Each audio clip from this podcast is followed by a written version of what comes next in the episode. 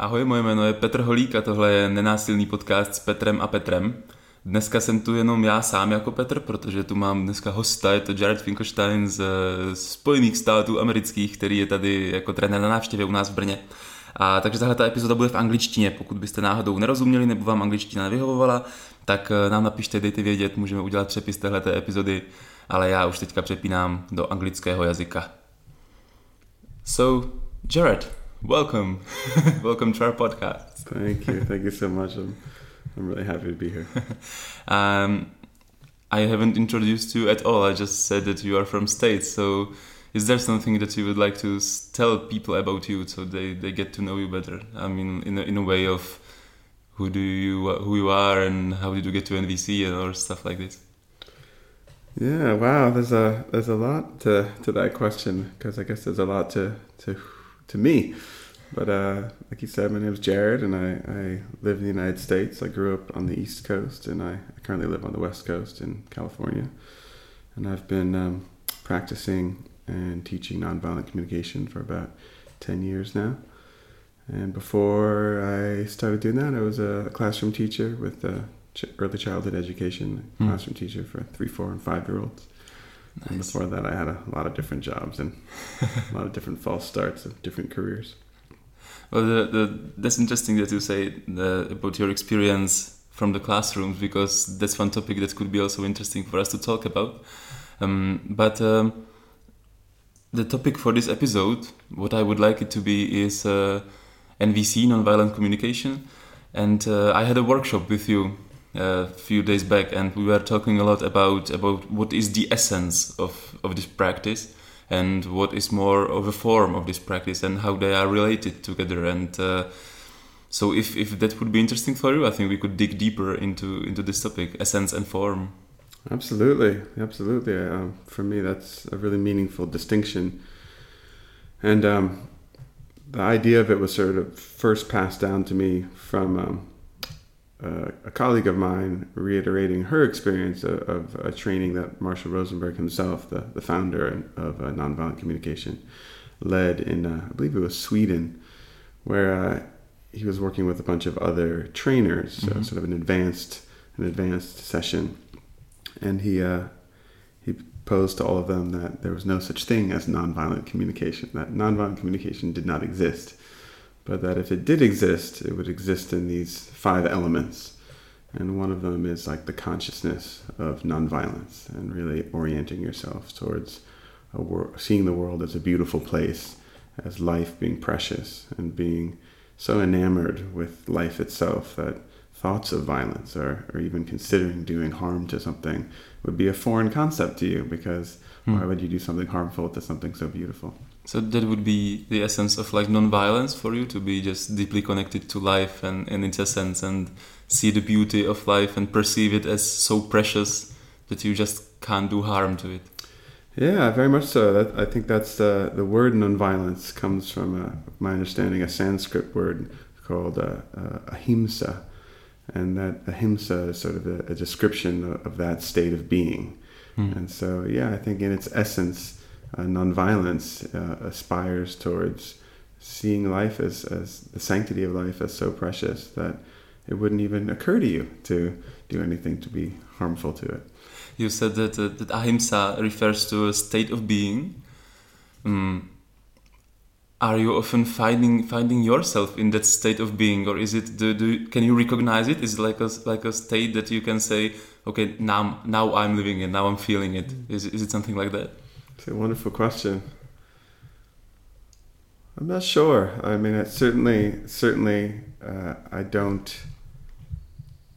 operate uh, consciously in, in, most of my life thinking about doing harm to things.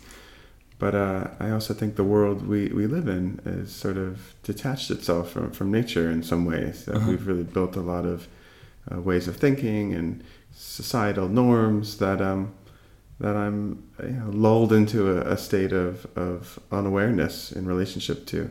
And um, I, I, so it makes it hard to recognize if I'm in this state of ahimsa that we're talking about and how often I operate in it. But, um, but I do experience the form of nonviolent communication, sort of the practice of it, as a, as training or as a, a, a method or a way of thinking or a way of um, a practice for my thoughts Mm-hmm. to steer me more in that direction to, to keep me in a state of noticing the beauty and the life being expressed in people's behaviors when um, when otherwise I might be judgmental or, or critical or frightened or um, thinking about doing harm towards them. It's nice. If, if, if we stay for a little bit more at the essence Sure. of, of nonviolent communication, um, do you have some more thoughts or, or, or words for it or definitions maybe? If, if somebody asks you, what is the essence? Do you, do, do you talk about ahimsa or, or do you explain otherwise? Because uh, I'm just asking because a lot of our listeners are not uh, experienced NVC practitioners, and this podcast may be interesting for them just to to see what we are trying to achieve with this practice. Sure. Um, another word I like to use is interdependence, and that's become a little bit more popular term. Mhm. Um, but this idea of the interconnectedness and interdependence of all of life, um, that it's impossible to sort of remove yourself from this collective weave that we're a part of. And I think this is a contrast to the idea of that I'm independent from you or that I'm completely dependent on you, but rather Mhm. some interrelatedness. and so, um, so I think that's part of the essence too, is, is recognizing that interdependence and finding how uh, your unique space uh, is in that larger tapestry, and then having some reverence and understanding of the interrelatedness of everything. Hmm. So you know that that that then makes nonviolence some effort to live harmoniously in this interdependence, like understanding the whole, understanding how your actions affect others and how other actions affect you, and caring for something larger than just yourself. Hmm.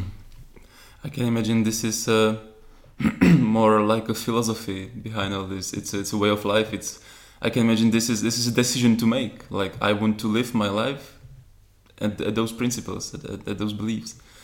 Yeah, that, sometimes it's said in nonviolent communication that like it operates on three levels.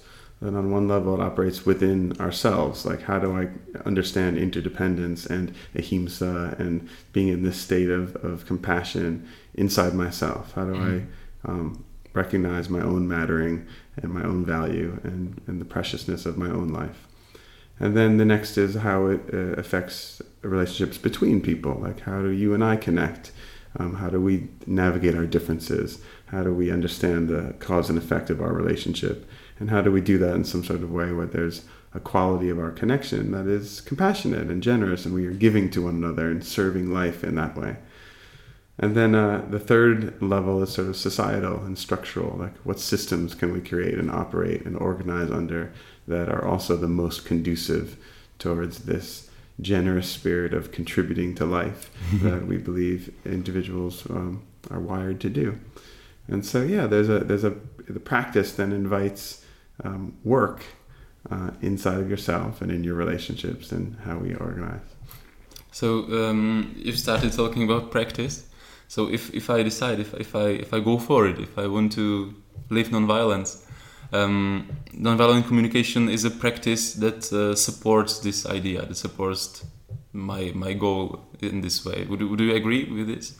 Absolutely, yeah, absolutely. And So, so how do we how do we do it, or how do you do it in nonviolent communication? How does it practice look like that supports this these uh, goals that, that we can have in the world? Well, I think often it starts when if someone wants to be a student of nonviolent communication specifically, it starts with uh, you know, finding other practitioners or books or CDs or podcasts such as this, and getting just exposed to the ideas, and, and it begins as sort of a, a, a mental you know exercise. Hmm. And then I think as it becomes more integrated in yourself, I mean, you're more familiar with it, it becomes uh, ideas and, and maybe even language that informs how you communicate with your loved ones, how you think about your relationship with your friends and your colleagues. And then I think, you know, nonviolence in general, um, there are activists all over the world who are all doing their best to make the world a better place. And um, it's a much more complicated question, I think, how one turns their nonviolent communication practice into having real influence in the world. Hmm. But the idea is that as people um, assume influence and have the means in their disposal to uh, to influence their, their lives and the systems that they work in, that they prioritize a, a power with uh, attitude that we uh, we're trying to work with people to make life more wonderful rather than using the power we accumulate over people and using punishment and reward as as motivators to get people to do what we want them to do. Hmm. So it's nuanced and I think it's complex, but uh, you know anyone at any point who wants to embrace nonviolence is going to be wrestling with it on I think those three levels uh, internally within yourself and between you and the people you know, and then how you want to influence the world. Is it something uh, during your normal day? I would say. Is it something you, you decide or you do uh, like thoughtfully? Like you you tell yourself, now I'm doing nonviolent communication, or because many people, when I, I am teaching workshops and I, I think you have the same experience, uh, they talk about it in a way uh, now I'm using NVC and now I'm not using NVC. Yeah. So uh, do you have it similar or, or, do you perceive it differently?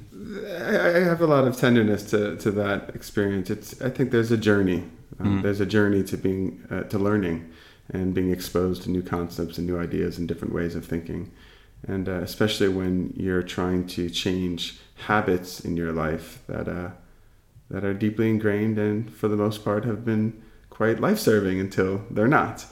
So I think that it, the the language or the idea of using NVC or doing NVC, like that's very much a common experience of people who are first exposed to this, these ideas and are trying to integrate it. And certainly, at some point in in my journey of practicing and studying nonviolent communication, um, a lot of the basic tenets have become very integrated. And mm. I, I, think of it a lot less as something that I do or trying to do, and much more of uh, a way of viewing life that I just try to maintain. Is there something you say to people when they say, "Hey, I'm, I'm trying to use NVC and sometimes I'm failing and sometimes it's good"? Is is there some advice or, or what do you tell people who, who come with this to? It really depends where where I hear them say that. Like, uh -huh. You know, if if it's uh, over tea, you know, I might offer some empathy. I might just uh, you know let them know that I'm hearing they're really wanting to be more choiceful in, in their relationships and they're wanting more space inside of themselves to, to respond rather than react to, uh, to the stimuli that they they encounter. And in a workshop I'm, where I'm given a little bit more of a luxury to, to you know, explain myself, um, I would invite inquiry about what we mean by work. Mm. Um, I, I don't experience the consciousness of nonviolent communication as something that is successful or unsuccessful. In fact, when I'm in the most pain or disappointed or disconnected from another person or from myself, that's often when I most want to uh, inject these ideas of uh, life is attempting to satisfy needs and that I'm attempting to satisfy needs. Mm. And then compassion in this moment might be a way of getting to the heart of the matter. So, did NVC work in that moment? I don't know. I can't say that that uh, I'm, I'm now in relationship with the person who has upset me in a connected way. But does that mean I stop thinking about ahimsa and I stop thinking about nonviolence? I stop thinking about trying to connect with myself compassionately or that other person? I don't think so. I think that's the the moment where we, we most want to mm-hmm. practice our nonviolence. So uh, I think we have to look closely at what we mean by it working yeah. and think more about what is the orientation towards life that I want to manifest and embody um, every moment. Mm. So, so what you say, as I understand it, is we need to maybe not talk so much about working or using, and go to the essence, to the to the purpose of of the practice. Absolutely, absolutely. Yeah, I like how I like how you said that. Um, you know the essence is a consciousness and the consciousness mm. is neither working or not working it's neither successful or unsuccessful it's neither something i do or i, or I don't it's the, the way i view life a question came into my mind um, because uh, I, I, I, said earlier that I was at your workshop, but that's not the only place where we hang out. We also uh, hit some bars and have a drink and, uh, and have a good time. Uh, I'd like to ask you if you if you are in this mode in this state, just having a drink with friends in a bar. Uh, if you remember last night when we were in a bar, for example, uh, how was NVC essence alive in you at those moments? Well, I, I think you know sadly, a lot of people study NVC or come to NVC because there's a relationship of theirs that they're not as connected with, and they would like to uh, uh reskill themselves or empower themselves to be more capable of staying connected and repairing that relationship, which is great. I, I, I have a lot of um, delight imagining people finding this work to, to improve the quality of relationships in their lives. But um, again, getting back to this essence, uh, this consciousness, like seeing life as a beautiful thing and, and being so enamored by life that you wouldn't want to do any harm to it. Um, I've experienced that frequently with friends and having a drink at a pub or tea or at a coffee shop or playing games with friends or however. And I think this idea of adding that level of awareness and appreciation to how life is being satisfied when we're enjoying one another's company um, also enhances one's ability to, to be in the essence of NVC um, in workshops this is sometimes said as like we need to empathize with our joy as much as our pain mm. So to answer your question yeah when i'm hanging out with friends like i, I want to you know, want to be as grateful and as connected to what life qualities this is satisfying in that moment and I mean, right now, you and I are sitting across from one another recording a podcast, and there are a tremendous number of life qualities that are uh, alive in me that I'm celebrating the potential satisfaction of. Uh, the idea of other people hearing this and contributing to them, the idea of uh, just having a connected moment with you. It's also just sort of fun. I mean, I'm having fun right now, and I don't want to lose track of that. So, in this way, NVC or nonviolence is essence is being uh, tracked and expressed in, in this very moment. Yeah, it's, it's nice that you say that because uh, I think that quite often uh, NVC is connected with like uh, conflict resolution uh, or conflict management or unpleasant situation where I'm feeling unpleasant and I want to change something and I use NVC to to to make that happen. And uh, I'm glad I'm hearing this from you that uh, that it's alive all the time, even in the good moments, because we.